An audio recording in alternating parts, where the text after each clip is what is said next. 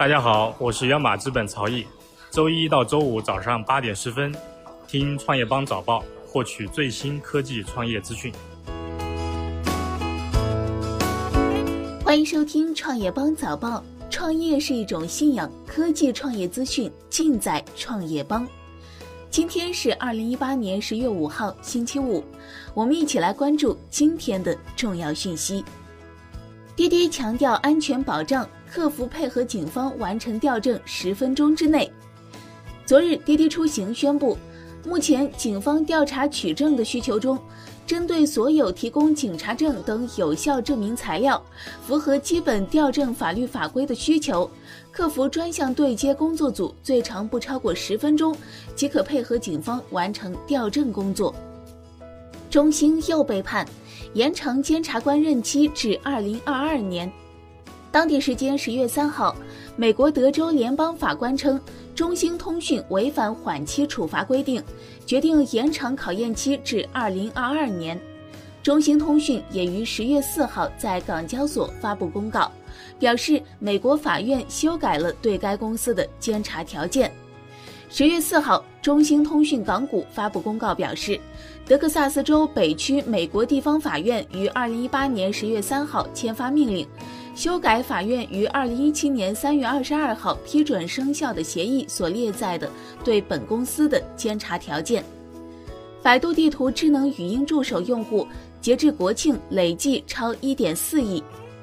百度地图公布了二零一八年国庆截至十月四号的用户使用数据，目前用户使用百度地图智能语音助手功能的次数相比日常翻了一倍。使用百度地图语音智能助手的用户数累计突破1.4亿。国庆港澳台国际出行中，百度地图语音调用量比日常大涨百分之一百八十。港澳台和日本、韩国、泰国、美国、欧洲等都是使用百度地图高峰区域。苹果就信号门展开调查，安装基带记录器追踪信号连接。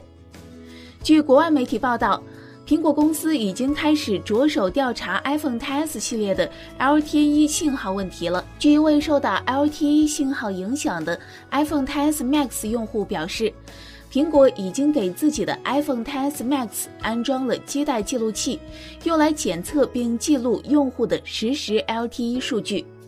网传上海浦东机场检查代购，海关表态，个人携带入境物品政策无变动。记者从上海海关方面获悉，个人携带入境物品的政策近期没有变动。海关提醒市民购买贵重物品回国时，务必先了解相关法律法规。目前，对于中国籍旅客携带行李物品入境，海关依照相关标准进行验放。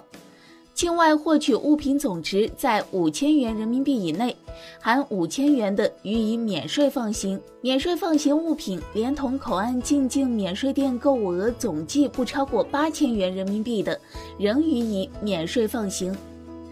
乐天免税店一千七百名代购凌晨排队，今年销售额或历史最高。海外网报道称，此时正值中国国庆长假。位于韩国明洞的乐天免税店和新世界免税店打响了钱的战争。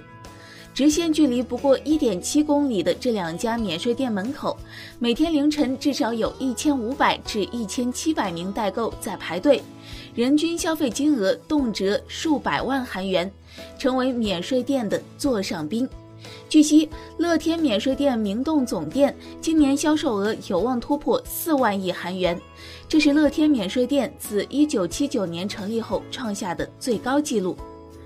日本计划明年起部分提供五 G 服务。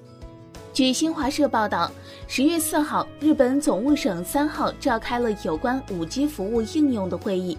日本主要移动通信运营商表示，将从明年起部分提供第五代移动通信技术 5G 服务，从2020年起提供面向一般用户的 5G 服务。特斯拉大量成品车滞留停车场。过去两个月时间内，网络侦探们在各地都发现了大量的成批的特斯拉汽车，在加利福尼亚州伯班克的一个停车场里，停放了十几辆到几百辆汽车。在旧金山以东的拉斯罗普地区的一个工业场地上停放了四百多辆汽车，且在附近的工业建筑外侧也停泊了类似数量的车辆。在旧金山东北部的安提阿，又有数百辆特斯拉汽车。马斯克近期承认，公司在向客户交互车辆方面遇到了困难。感谢收听创业邦早报，关注创业邦微信公众号，获取更多创投资讯。